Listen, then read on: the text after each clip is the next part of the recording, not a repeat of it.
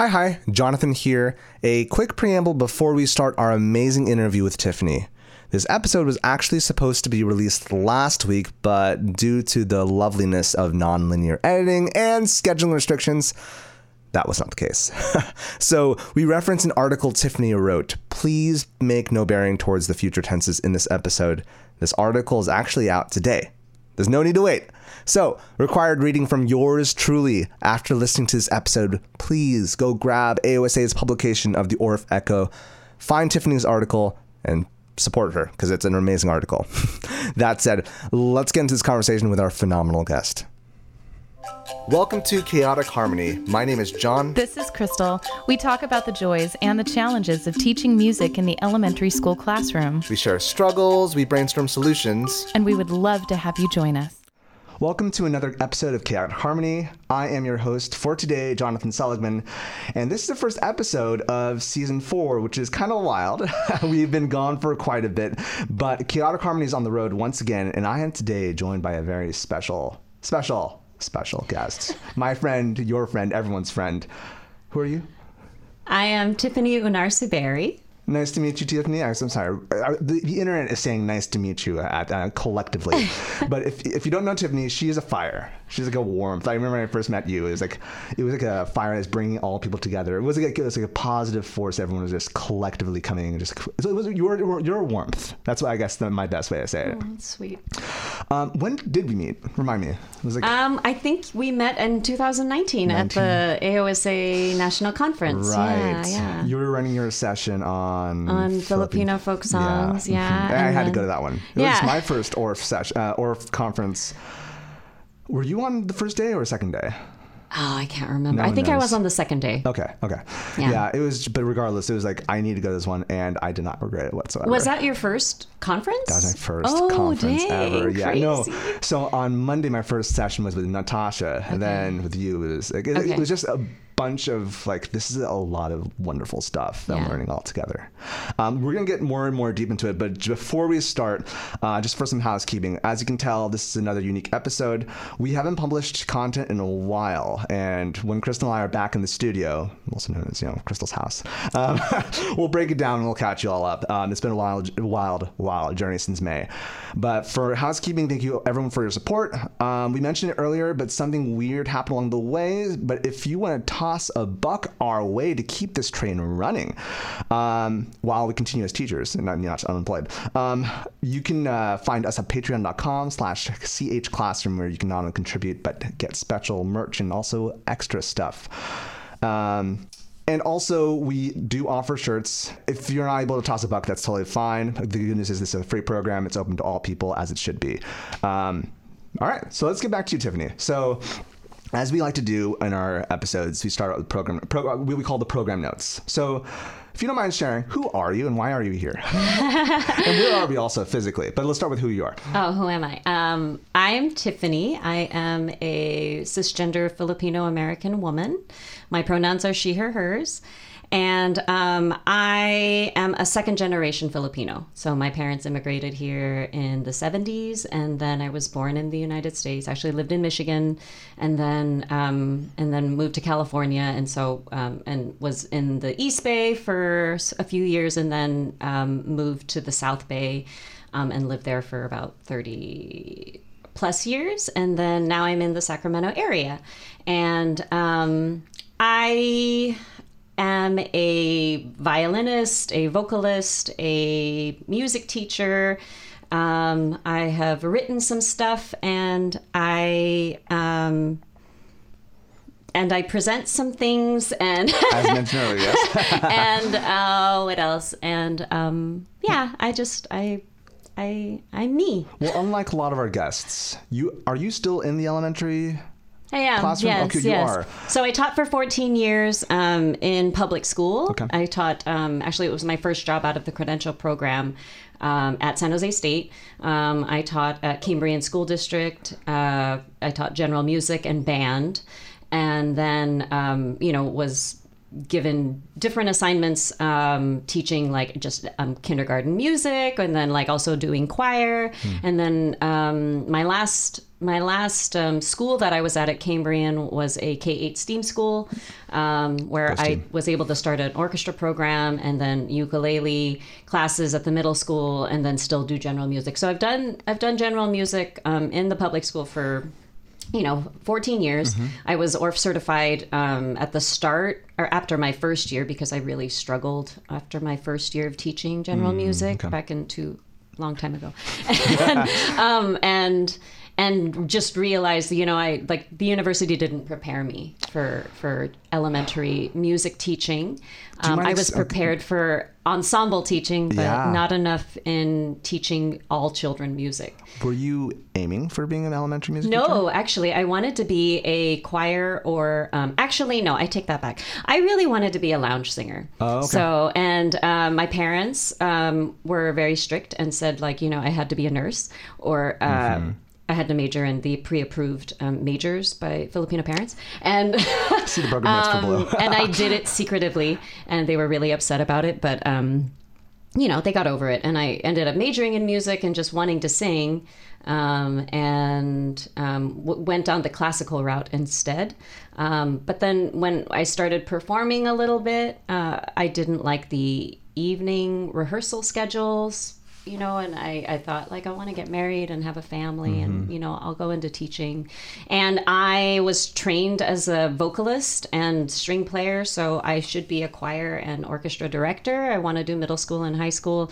But as I was doing, um, I would get part time jobs and I was subbing and like, oh, I like teaching young children. Like, I, this is really fun. And like, I, I could do this. And um, ended up getting my first job at Cambrian, which was K5 general music, but not realizing just the demands on music teachers in the public school system. It, it, it's it's a lot, and, and it's not what you expected. I'm it's guessing. not what I expected, yeah. and and it was um, you know where in music like we have a tendency to um, at least like the way that we learn in the university system, like the students who you end up like teaching in ensembles are the ones that want to be there. Right.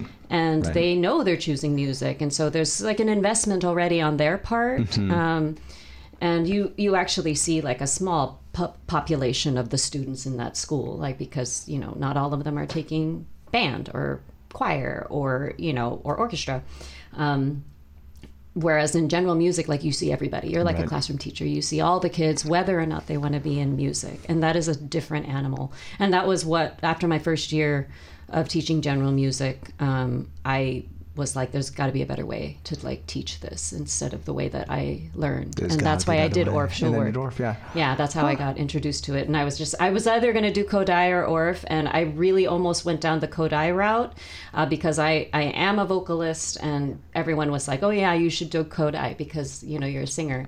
And um, but I remember I, I saw one of my um, colleagues, um, uh, somebody in the opera that I was singing with. Um, she was uh, an Orff teacher, and she's. I was supposed to observe um, for a conducting class, an ensemble, but like that got canceled. And then I just and she said, "Well, why don't you just come and see me at, in Saratoga?" And uh-huh. I said, "Oh, I guess so. I'll I'll just do that." and um, and then I saw her, and I was just blown away at her. Like she taught like first graders um, what what, you know, what, what captivated you when you witnessed just the movement and like you know the I mean like my whole for the for the conducting class that I had to do an observation for it was on on nonverbal gestures mm-hmm. and you know evoking music from from um, from being nonverbal and just being you know just just from from um, your your um, your conducting and um, I just I was so I was so amazed at her delivery and how she could get these first graders to follow her and move with her in an open space. And she didn't say very much. And I thought, and I remember, I mean, this is a whole other story, but like I That's had fine. to. I had this whole narrative. So. um, I, I was like, where did you learn how to teach like this? She said, you need to do Orff levels. And mm. so I was like, okay, well, I'm going to do it. Like, this is what I'm going to do. And then I had to write my observation. I wrote my observation for my conducting professor. Um, um, at the time. And you know just went on about like nonverbal communication and how you know this elementary music teacher taught these first graders. And i didn't get credit. Like when i turned i got back my paper and he didn't give me credit because um, well, when I I'm generally like a quiet student okay. and like I was like why didn't why didn't you give me credit for this? And then he said um, because you didn't do the assignment. You didn't see um, a, a conductor and I was like oh and then I just went like I and I don't normally like go off, but I did. I don't uh-huh. remember what I said, but I just said she was conducting. Yeah. She was conducting children. They were making music together. They were with her. They were following her, and she didn't say um, she didn't say a word, and um, and they were with her, and that they were still making music. And anyway, as I was like going on and on to him, I could feel my face hot, and I'm sweating, mm-hmm. and like you know, he ended up like writing like you know, giving me credit like as I was talking. I was like, okay. You defend your case. Thank you. And then I left. okay. So that was I, my introduction to sure. like Orff Schulwerk. Huh. Well, I, I, did not know that. You thank you for sharing. No, thank you for sharing yeah. that. I mean, we can go in so many different angles. And in a typical interview with our guests, I would just go with the flow. But I wanted to talk to you not just because you're an awesome educator. Well, first, actually, I didn't, I, I didn't uh, get to the earlier point. So you don't just teach elementary music though currently. No, I don't. I also right I also am an adjunct um, lecturer at San Jose State, so I advise um, the undergraduates in the Bachelor's of Music Ed mm-hmm. program. I also um, currently am the administrative coordinator of the um, summer master's program yeah, in, at San Jose State, and then um, I also um, am one of the graduate advisors also um, at, at, in the summer masters.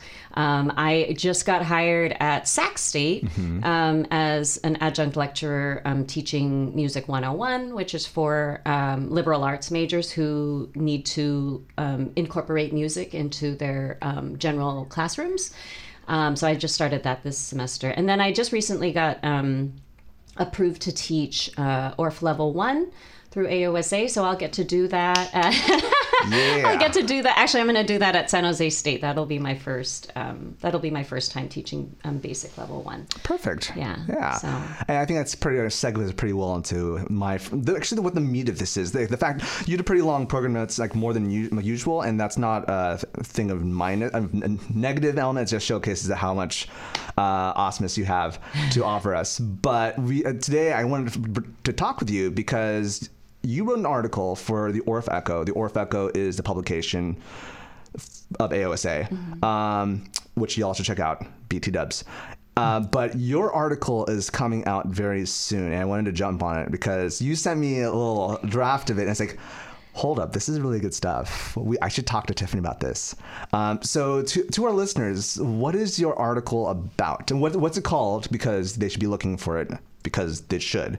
And what's it about in a nutshell? Okay. Um, well, the article that's coming out in the fall issue of mm-hmm. 2022 in the Orff Echo um, is called AOSA's Teacher Educators of Color. And um, I basically found um, I was looking for TEs of color um, in AOSA. And um, I wanted to interview them and, and just highlight their voices and and um, just show the Orff community like who they who they are and um, and so that's the article. you were mentioning how in that article um, you cite Schaefer in 2021 that there's over 50% of our student population in the U.S. Mm. are Black, Brown, Indigenous, and Asian, which feels really low to be quite frank. Mm-hmm. Um, but he does say over, so I guess that compensates. Like it's over 50%. Yeah. But yet 79% of our teachers are white. Mm-hmm. So that really means like 21% of our teachers are BBIA. Mm-hmm which is rather low. Mm-hmm. Um, um, for the Orff world, our teaching ed- educators percentage even lower. You said you only interviewed nine. We have 151 TEs, and you only interviewed nine. Are there only nine uh, people um, of color BBIA teacher educators? There, well, um, when I there well there are 151 that are that are on the that are active on okay. the, the teacher educator list okay. right now um, actually there's a little bit more because i recently got you know i recently got approved to teach um, basic so you know 152 there's also a few more which mm-hmm. probably brings it up to 155ish okay. um, two of them um, uh, myself and then um, tom pierre i think uh, we are the the new tes of color um, but at the time when I was, um, uh, you know, just trying to find who are who are the TEs of color in AOSA, um, and I was asking around. I mean, I was just like other TEs or friends who are people of color, like, hey, are, is this, are, who are the TEs of color that you know of? Mm-hmm. And um, I mean, actually, like, I had been asking this like like several years prior because I wanted to start the Orff course at San Jose State and really wanted to bring um, because San Jose State has a very um, diverse population of students and mm-hmm. a d- diverse community, and I like it matters when you see somebody who's like you in a position of authority. yeah, yeah. And um, for our listeners, like I'm, I'm, I feel like our listeners, many of them know, but just just to place it out there. Why is it important? Like you're focusing a lot on uh, teacher, uh, teacher educa- educators of color, teachers of color, people of color. Why is that important? Why is it important to see someone that? L- well, actually, I'm spoiling my own views, but why is it why is it important that you decide to write an article focusing on this population of people? Um. Well, I mean, it's it just feels it feels safe to see somebody who has who looks like you. Mm just the similarity and being a being you know Filipino and you know most of the people in, in that that um, uh, most of the teachers that I have had in my life have been white mm-hmm. and I mean and that's not a bad thing but you know the one time I, I saw a Filipino teacher it w- it moved me in a way that like I couldn't even identify as a child you know like i have you know obviously filipino parents and aunts and uncles but like you know in a child's world like you have these different places. Like you have the school you have like you know home. And um, those those environments have different dynamics. Mm. and um, seeing um, you know where in in school where most of the people there are white you know and then i see somebody who is not who looks like me it's a trip. I was like, I don't even, and I, I remember seeing her, and and anyway, this is this was I'm talking about uh, my own personal experience in fourth grade, where um, this was in Hayward. I was a um, I was in choir, and my choir teacher was Filipino, and her her name is Victoria Schmidt. She's a Kodály teacher. Um, I don't know if she listens to this podcast, but anyway, I'm talking about her. She's amazing. Um, but I remember when I first saw her, uh-huh. I just like could not take my eyes off her. Every time she would walk like to and from the podium, and I, you know, like I just couldn't stop looking at her. Yeah. And um, I mean, and she was a talented musician and singer, and very dynamic, and um, I, I, I mean I tripped out on her last name too. I was like, her last name's Schmidt. Like, how come it's Schmidt? Uh, you know, like I, it must be. You know, and I wasn't. You know, I was in fourth grade. Like, okay, maybe she's married to a white guy, and um, which she was. But um, I just remember thinking like, I there's something about you, and it it dawned on me that like you know she looks like family. Like mm. she looks hmm. like she could be my tita, and that was um I don't know. Like when I when I think about that, like there's so much there's so many layers to it but like there's like an openness that yeah. i can kind of feel like inside of me that like oh i'm in like in a safe place with this person it feels like you can trust this person yeah because they know what it's like to be like this and so like that or be me mm-hmm. because we look the same and maybe I don't know. There's just there's just a safety there. So, and I, I see it like with with you know over the years that I've been teaching um, in public school, and then also you know like when I'm at, at my my uh, my private school right now, um, you know I can see it with the with the um, the Asian students like that I have. Um, and the way that they see me, like I identify that in the way that I have seen like other um, Filipinos or Asian educators that are in positions of authority that are in these like you know um, that hold power this yeah. way, and so. Yeah. I remember when I, as mentioned earlier, when I first met you, mm. there was a similar connection. Okay. Uh, it's like, well, first off, you're teaching songs, Filipino songs. That, like one of them I, I like grew up listening to. It was like I've not heard since I was like seven or such, yeah. and yeah, I, I, remember I was fully engaged in like wow, I learned a lot of great stuff that year. Um, the stuff that you shared stuck with me in a mm. way that others didn't because mm. there was like almost a familial sense and there was a mm. connection similar to what you're mentioning. So yeah, I definitely I resonate with that and like I don't know as, as, as I read more as I read through like your article like um, from your interviews and research and also the people that you interview in the interviews. Um, there seems to be something bigger than just what we teach. a lot of times when we talk about pedagogy, we talk about you know how do we teach chord notes, how do we teach uh, X, Y, and Z. So, in your own words, um, because you mentioned also rich, rich learning experiences and successes in education can be, also be fraught with challenges that have nothing to do with pedagogy. Mm. Why do you feel it is? Um. Well, I think it also um, the the the the demands on a teacher are um, so great, mm-hmm. especially now. Like uh, you know, like post pandemic, during the pandemic, prior to the pandemic too, like lack of funding and just like mm. the the the experiences that teachers have, and just this um, you know lack of. Uh, um, appreciation for the work that we do in society um, and the way that it's seen, you know, historically for centuries.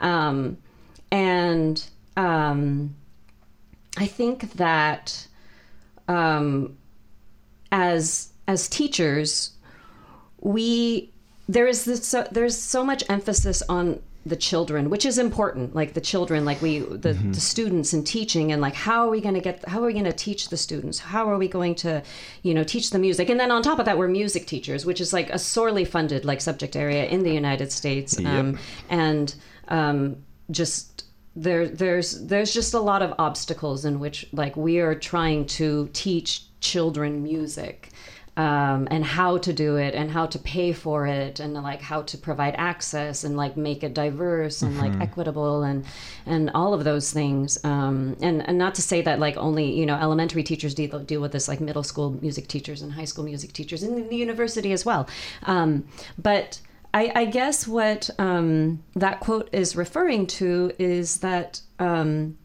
you know we as teachers because we have all of these challenges that we deal with um, separate from how to teach. Like that's such a such a it's so draining for us to have to to have to um, fight for funding, to also have to um, fight for you know just just support for our our um, for our subject area, mm-hmm. and then being a person of color um, and being one of you know maybe being like the only filipino in your mm-hmm. in your department yeah. and then also um, dealing with the you know just the um, systemic things that exist within a community or, or, or, teaching environment or even just workplace where um, you know you are marginalized in, in very small um, um, just um, just unspoken ways yeah. that you are cast aside and or pegged as you know uh, you know you know oh you're a person of color you should be the diversity expert or um, you know the uh, the little microaggressions that yeah. come you know with just being who you are in a place that still has systemic racism that exists yeah, yeah. in every facet of our lives Definitely. still mm-hmm. and those are so taxing on on teachers of color sure. because like we have we're doing these jobs that like you know lots of people are doing white people are doing just like you know all teachers yeah. yet we have these challenges that we um, sometimes don't feel like we are allowed to talk about or or even share because like we're just supposed to like this is part of the job. Like this mm-hmm. is what we mm-hmm. do. This is how this is how we survive. This is this is resilience. This is like you know we gotta we gotta show our grit. And yeah. it takes i think it's um when we don't talk about it and we don't um it does it just perpetuates. It keeps going. I like the perspective that you're taking this because i actually it was not what i thought you were going to go. I mean, that's completely fine. I think there is a huge sore lacking in focusing, at least from an administrative perspective, focusing on the teacher themselves. Um, and the fact that you focused, hey, it's it's extremely taxing for a teacher to wrestle with being a person and then all and so uh, navigating through so many systemic barriers and then also teaching the content but also from the student perspective i would say, say very similarly as well like um, they're dealing with similar they issues are. and if we as educators are dealing with these barriers that are not even just about teaching, mm-hmm. how are we supposed to expect our students to absorb the content? Totally. Um, yeah, yeah, it's it's a lot for for us, mm-hmm. and it's a lot for our students, and um, I think that um, oh, you, I just had a thought about this um, as you were mentioning about about the students, but um, I lost it. Sorry. You were talking about yeah. I had it and then it was gone, but that's okay. It might come back later. It might come back later. Oh, yeah. Put a pin on it. yeah. Um, oh yeah, it's uh, when I read that quote, it definitely spoke to me. It's like because you you were mentioning. Oh, I got it. I'm sorry. Got, I got it. it. Sorry. Pin removed. Because I um oh gosh, you know, um, I it makes me think about um, my my uh, you know my my younger sister. She had her first baby years ago, and um, you know, like we have a tendency to like give, like just just give ourselves to to people. Like mm-hmm. we like I'm a mother. I need to I need to breastfeed my child. I like I need to put their needs before my own, mm-hmm. and that's being a good mother. And uh, you know, her husband. Um, was like, Babe, what are you doing? Like, you need to eat. And she was like, No, I need to feed the baby. I need mm-hmm. to do mm-hmm. all these things. And he was like, If you don't take care of you first, you can't take care of anybody. That like you can't give yourself to other people if you are not filled first. And I remember when she told me that, I was like, oh my god. And I was already a mother of like two at mm-hmm. the time. And I have three kids and and that stuck with me because like I think just the way our culture is, sometimes even for women, and then also just, you know, like, you know, being a teacher, like it's the kids first, the kids first. Yeah. Like, you, we can't give to the students if we are struggling Definitely. and not filled and being supported, you know, by this institution, by this industry. Like, and that, I think that and that is a that is a deeper yeah. systemic issue, oh, yeah. but but like I yeah, I mean, we the children do matter, but teachers matter too, mm-hmm. and the way that we are, um, the way that we take care of ourselves, because the industry, the institution, is not taking care of us, mm-hmm. and like who will do it, and how can we like give the best of ourselves to our students if we can't even you know take care of ourselves as teachers, and and be supported by the the institution. Um, so anyway, sorry, that was that was what came up. no, you're fine. It, it, that, that's completely that, that's completely fine. And I'm curious. This is not one of the questions I listed. no, you're totally fine. Um, as you mentioned that, because again, as I was reading this article, I was focusing exclusively, not exclusively, I was focusing a lot on the students. But as we talk now, do you feel like then? Let me flip the script a bit. Do you feel like having more representation? As an educator, uh, having more represent, having fellow coworkers, fellow TEs that are people of color, would that help support? Like, do you think that helps support supports our, as you mentioned, our industry, our our uh, our um, our vocation? Um, if we have more people, would that help support not just our students, but it'll help support our educators and our uh, fellow music educators to become more sustainable? I do because expound. I when I see you mm-hmm. and Jamie, no, and I see all of you know, I see um, Sophia and Patrick and Ben and uh, Natasha and um, Manju and um, Patrick. Uh, did I say Patrick? I think I said. Did Patrick. you say Patrick? Well, we can double Patrick. Patrick. He's that but awesome. you know, like uh, the, the the nine people that I interview, uh-huh. when I see them, I don't feel alone. Mm. And and when I don't feel alone, I feel a little bit more strength. Okay. I feel like I can do things and not feel like I am an outsider because there are other outsiders who are probably dealing with the same challenges that I'm dealing with, or just internal, like, just uh, the the the um, the inner voices that I have like learned to like listen to that mm-hmm. like don't help me. Um, they sometimes have them too, and knowing that like helps me feel like um, I can keep going and I can I can I'm not by myself in this. I'm not alone in this mm. institution like, you know, like treading water like against the current like, oh, there's more of us. And when we feel that sense of community and that likeness, um, also knowing that there are various differences within you know like you know my experiences like you know my friend kim who i interviewed also you know she she's black and like she has different experiences than i do but we both have experiences of being marginalized mm-hmm. and like not being included and and and it's so it's so sad and also it happens and not talking about it and pretending it's not there it doesn't help. Yeah. It doesn't help. And i think like when we are able to talk about these things these experiences these these these hurts these like these um these microaggressions or these aggressions like uh, um, against us uh, for whatever reason like it's it's an opportunity for us to let them go too to like say it out loud and to like release it and and like move forward.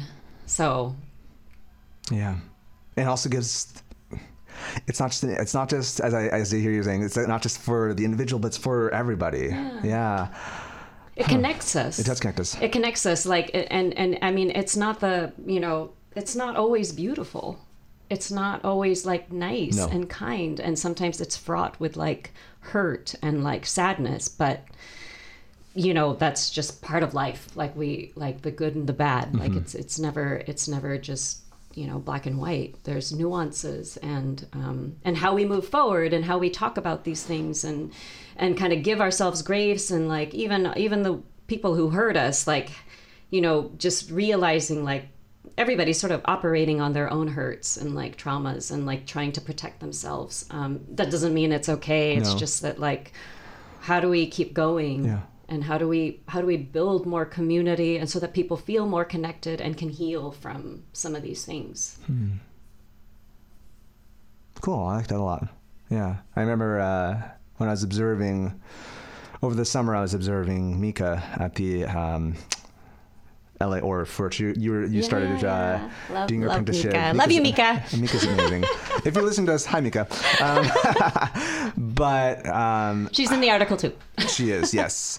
Um, and I have, I think I mentioned this on the podcast. I know we haven't released an episode in five years, but like you know, um, a lot of people have been encouraging me to do movement, mm-hmm. be a movement TE. Yes and like Josh Block, I love Josh. I love Dave. I love everyone who's encouraged me. But it really wasn't until Mika and you, mm. and also Patrick, started nudging me, and I, I I think it became something bigger. It wasn't just how because like. If you know me, I, I get caught up in a lot of things. I want to do everything, you know. and there's like, but like, it became more of a when I saw her talking with you, Patrick and Mika, it was definitely much more of a here is a community that needs watering. in our article, Mika, speaking of Mika, mm-hmm. uh, she. Um, you reference a quote from Mika, who references a quote from her sister Maylee about really asking who's bleeding. Yeah. Thinking about who's bleeding.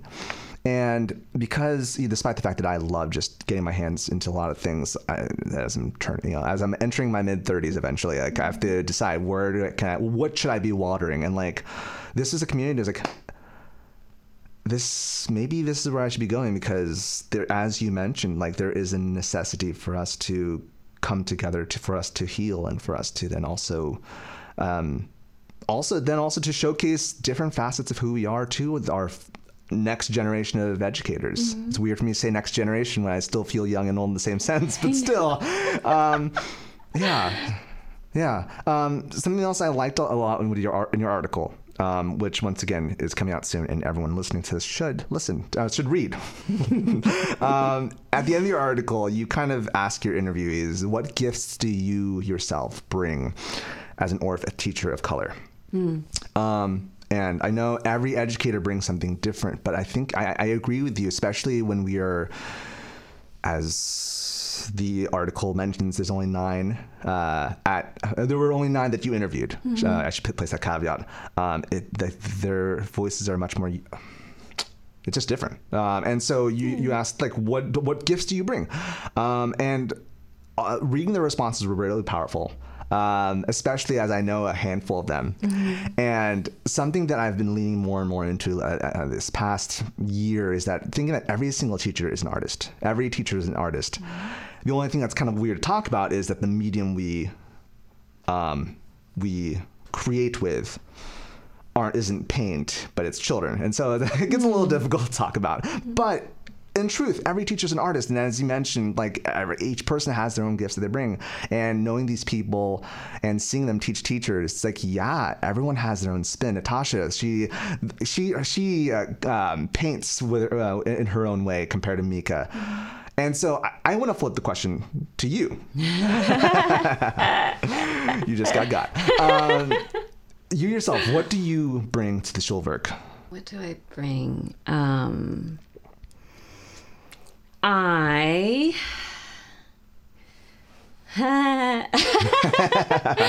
I I think that my gift is being able to connect with people. Mm. And um, I just, uh, I mean, I'm, a, I'm Filipino and very, um, my family was very, was very superstitious and religious. I'm not per se religious, but like I believe in signs. Mm. I believe in um, just paying attention to the things around us like immediately before us and and i i mean you could say that that's mindfulness um but if i am fully present in the moment like with you or mm-hmm. jamie or or whoever i'm with and i i am open to the possibilities of the energy in this space like it it feels alive to me and and like i think i can see i can see you, I can see the people around me, I can see the children before me, and I'm not trying to make them anything that I want them to be. Uh-huh. I'm just letting this, I'm just like, I'm here. And I think when I, um, I just, I mean, I feel fully alive, like with that, and, and I feel fully alive, like with the people that I'm with. Um, and it's fun.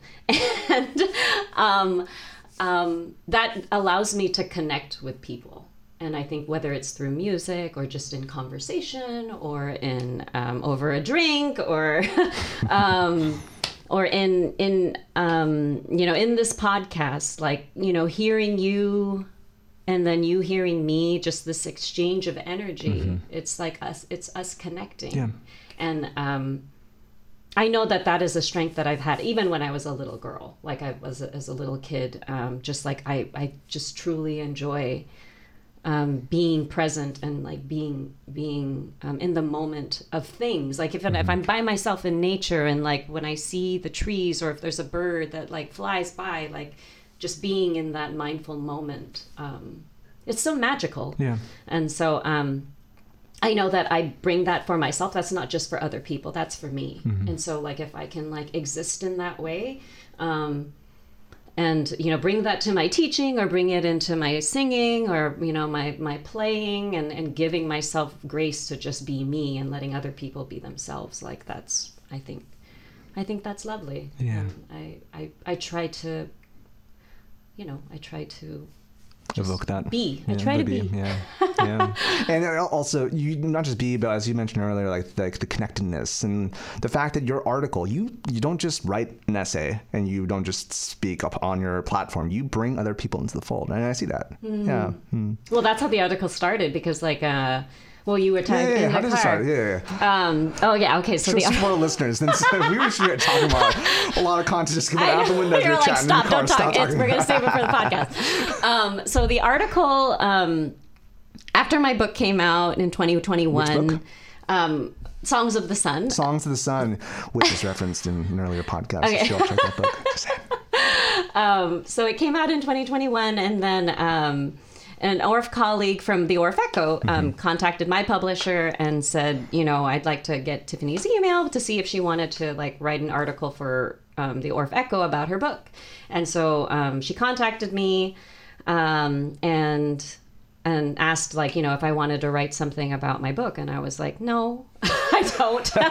no thanks. Um, and then she said, Just if you mind me asking, why is that? Why didn't you want to write a Singing book? When other people would have loved to just use it as an advertising ploy, you decided no. You know, I at the time I think I was just really overwhelmed, okay. like with That's all fair. of the. I was like, I'm I'm already the you know just the nervousness of having like put something out there yeah. and feeling like okay i spent so much time on this and like i don't it's, it's it was just I just I wasn't feeling it. Sure, like I don't yeah. want to write about I don't want to write about my book after I just wrote a book. Like I'm not going to write about that. And um, and you know, and she was totally cool about it. And she said, "Well, what are you interested in? What do you want to do?" And I had said, you know, I had told you that like um, you know, when I started the Orff course at San Jose State, you know, in 2019, I my my goal was to find TEs of color, and like I remember going to AOSA and like asking like who are the TEs of color? Very small number, you know, like it was even lower than like, nine yeah. at that time, and um, and so um, that had always been something in the back of my mind, like you know who, what if I what if I um find all of the TEs of color and just interview them, mm. and then write write this article about um, them and just you know highlighting highlighting these people who teach so many, you know, TEs in the United States, sometimes, uh, you know, like internationally, and um, who are they? Yeah. And um, so I've found them, um, and, you know, it, it was, um, uh, and then I had a set of questions, and then I emailed them all the questions. I mean, this is still during the pandemic. And so I was emailing all of the questions, and I just asked, like, if you are willing to, to answer these questions, and I will piece it together into an article that that um, is cohesive somehow just based on the answer. So i didn't know how i was going to write it. I was waiting for their answers. Mm. and so they sent all nine um, of the well, I, there were 10 people i reached out to. Nine of them responded and they sent me their answers. And then that's how i wrote the article. It was based on their answers and like how could i conform like what kind of what what kind of um, um, answers did they provide that sort of led to the research too, based on the challenges that they'd experienced, and that's that that led to the research as well. So I kind of had some some um, you know some articles and quotes that I was thinking of, but you know hearing their their words and their perspective helped me see more and then that like you know it, it sort of expanded but then it, it, it was sort of it embraced like their my goal was to embrace like you know who they were yeah. who they who they are and like you know the um you know the things that they bring to this world um and you definitely i feel like you definitely captured that oh good yeah Yay. no as i mentioned earlier like uh, I, think it helps that I know this like uh, over half these people, um, but like we have. I'm not sure. I haven't done the math yet. Um, but you, I, I, as I know them, their voice, like, oh, yep, that's them. Yeah, that's yeah. them. And that's it, Michael. yep, and you, you nailed it. You nailed it. Yeah. That's really cool. Um, and I really, it seems like a big part of this whole, this whole article is belongingness. And this conversation, as I mentioned earlier, went a different direction than I thought, and that's completely fine. You yeah. started focusing a lot on the teachers, and that's great. We do need more advocacy for teachers, not just students, mm-hmm. but teachers. But I think also, as you mentioned, this connectedness that you had with your fourth grade uh, choir teacher, mm-hmm. it's also like I don't like using that word. Uh, it, it's it flows down. It flows down. So like mm-hmm. if you get uh, like you being the TDE, you teach other people, and then those people then teach the students, and like it's like paying it forward. Paying it forward, exactly. Yeah. yeah. And there is definitely this this belongingness that you not only create amongst your students, but also amongst your teacher friends, and yeah. amongst your teacher community. And uh, nine is just too small.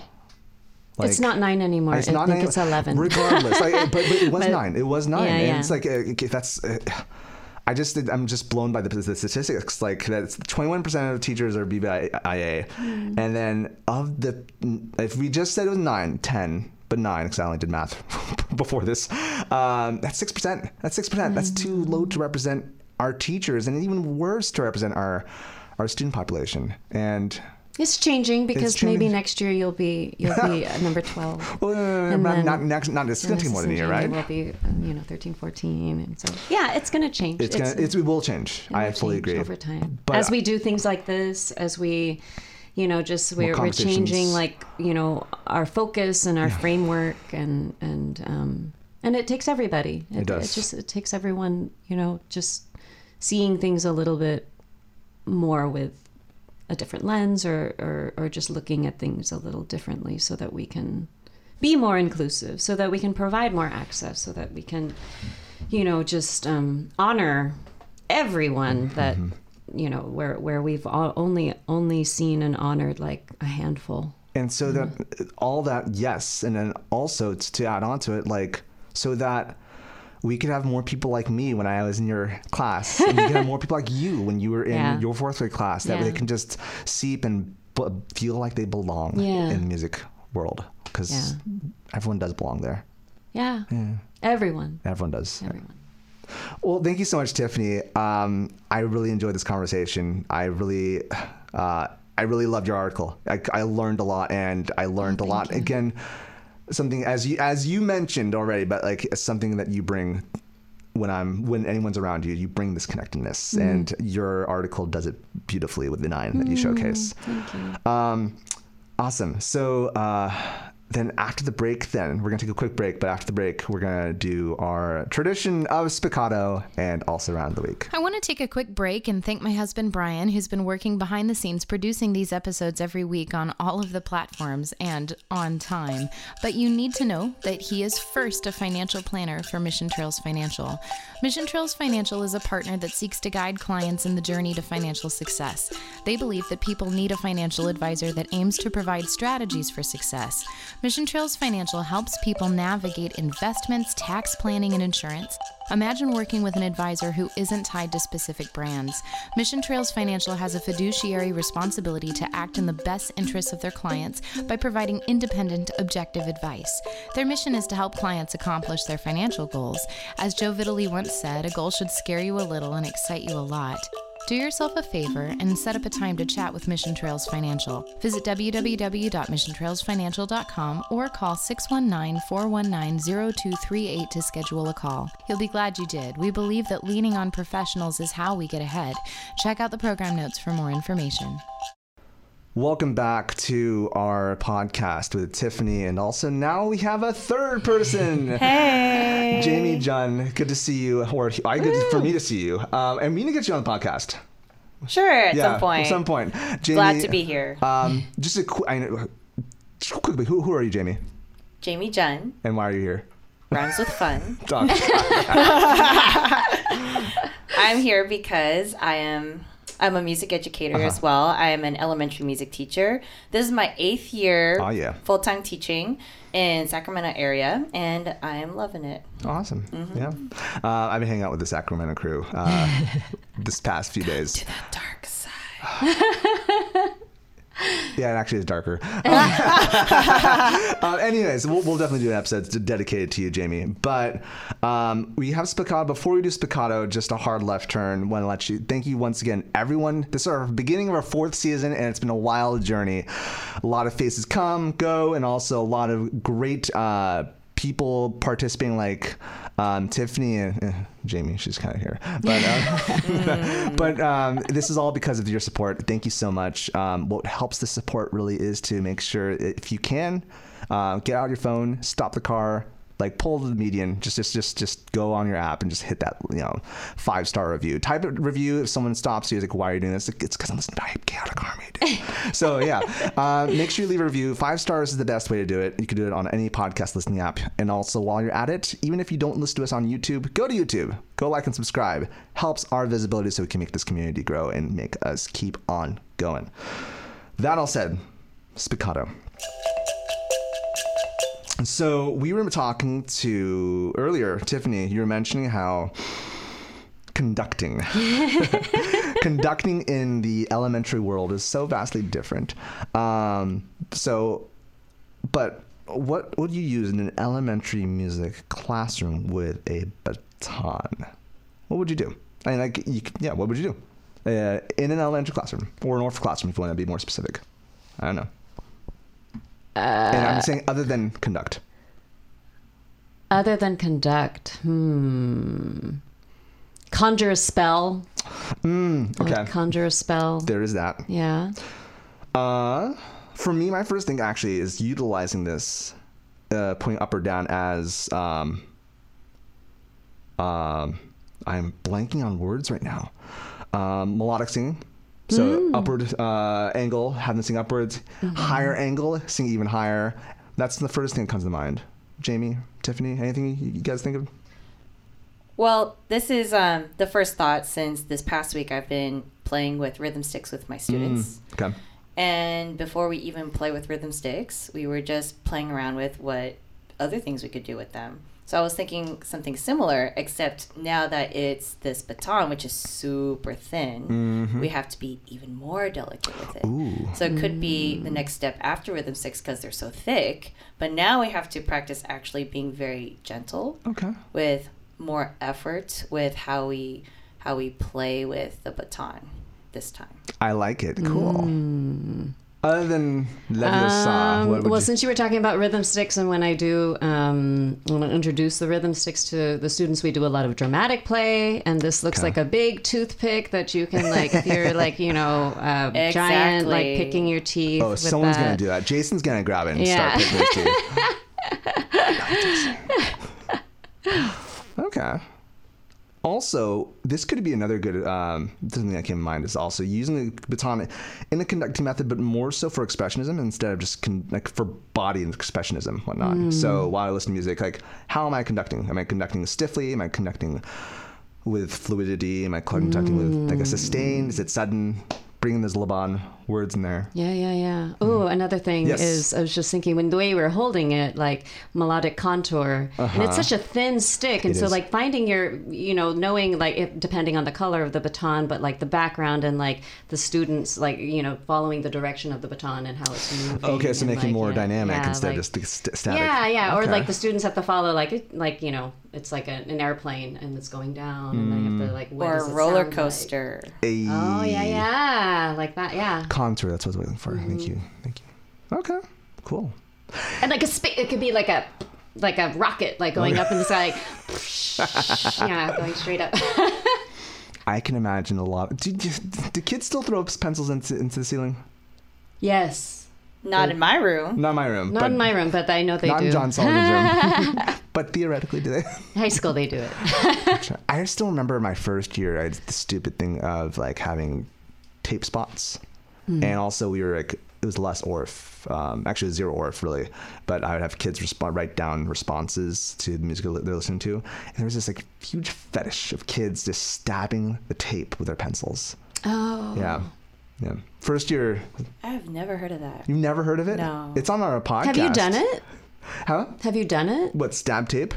Yeah, it's kind of satisfying. It is. No, I understand. that. No, no, I, I totally get like it. A, I totally oh. get it. It is like a little the, more the, insight into Tiffany. it's the There's a sound and a feeling. Yes, it's, it's somatic. I, I, get it. Yeah. How yeah, dare I you? I know, I, know. it's calling to me to stab it. Yeah, mm. that's just. well, there you have this it. This is why we're elementary teachers if you have an idea what you do with a baton other than use it for conducting choir or band, mm. let us know. Send us an email at chaoticharmonyclassroom at gmail.com. Or we'll get the socials later. awesome. Um, next off, round of the week. Round of the week. So, Tiffany, you mentioned about this. You you have a song for us. I do. I do. So um, I recently came back from Austria because awesome, I play and sing with a jazz orchestra in Sacramento. It was my first, no, my second time in Austria, but like on tour with a with an ensemble.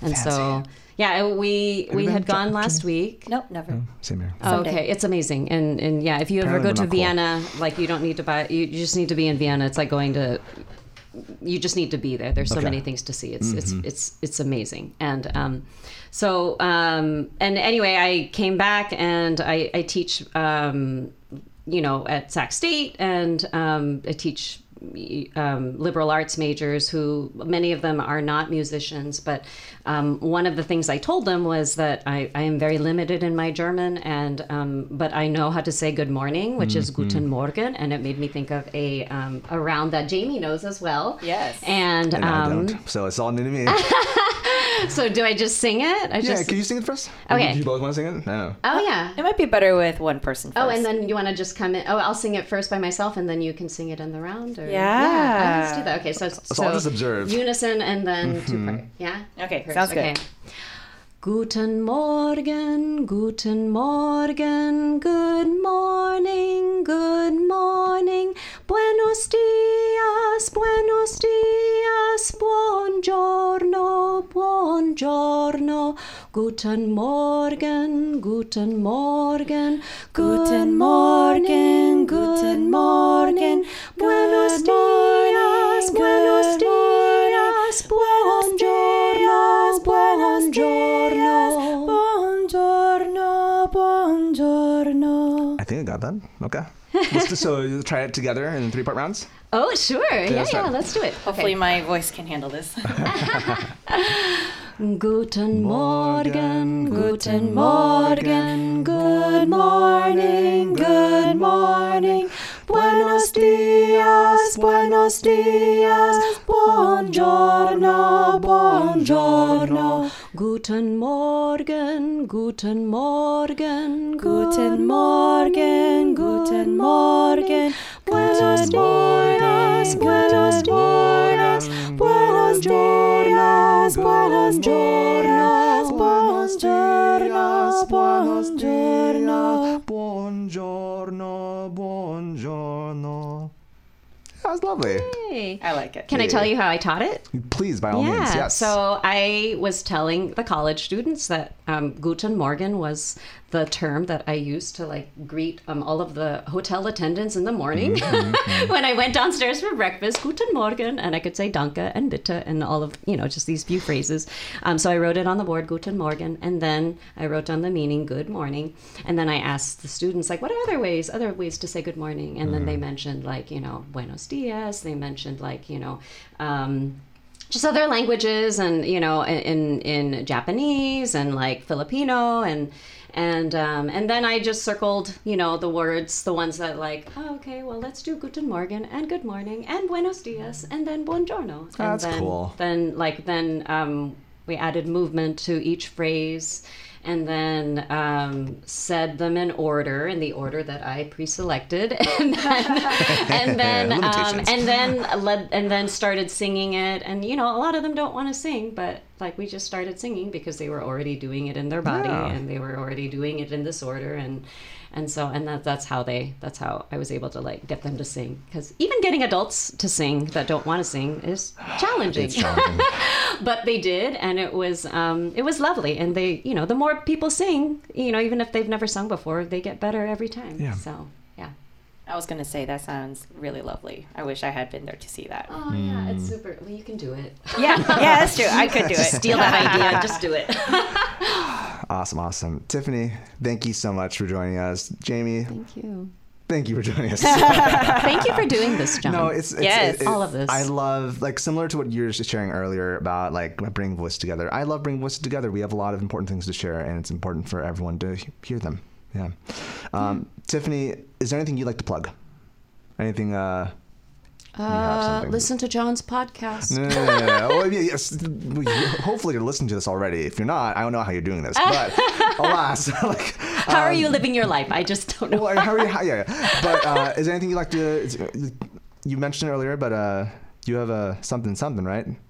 Uh, mm-hmm. Maybe a book that maybe oh, should. Book.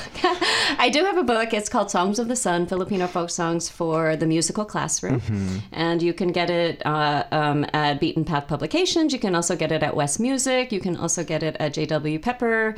Um, and yeah, other places, I think. But those are the ones that I recently learned that they are selling awesome. now, too. So, yeah. And digital form and also It's physical. digital and in, um, yeah, you can get a, um, a, a, paper copy. Awesome, yeah, awesome. And if people want to contact you, what's the best way? Oh, uh, I mean, you can find me on social media on Facebook or Instagram um, or email. Uh, but just, yeah, I'm at San Jose State and Sac State. You can find my email addresses there. Awesome. And so. Cool, yeah. cool, cool. Awesome. And Jamie, I know we barely had you join us, but since we will be having you eventually, and everyone we will have you. where can people find you if, if you so choose?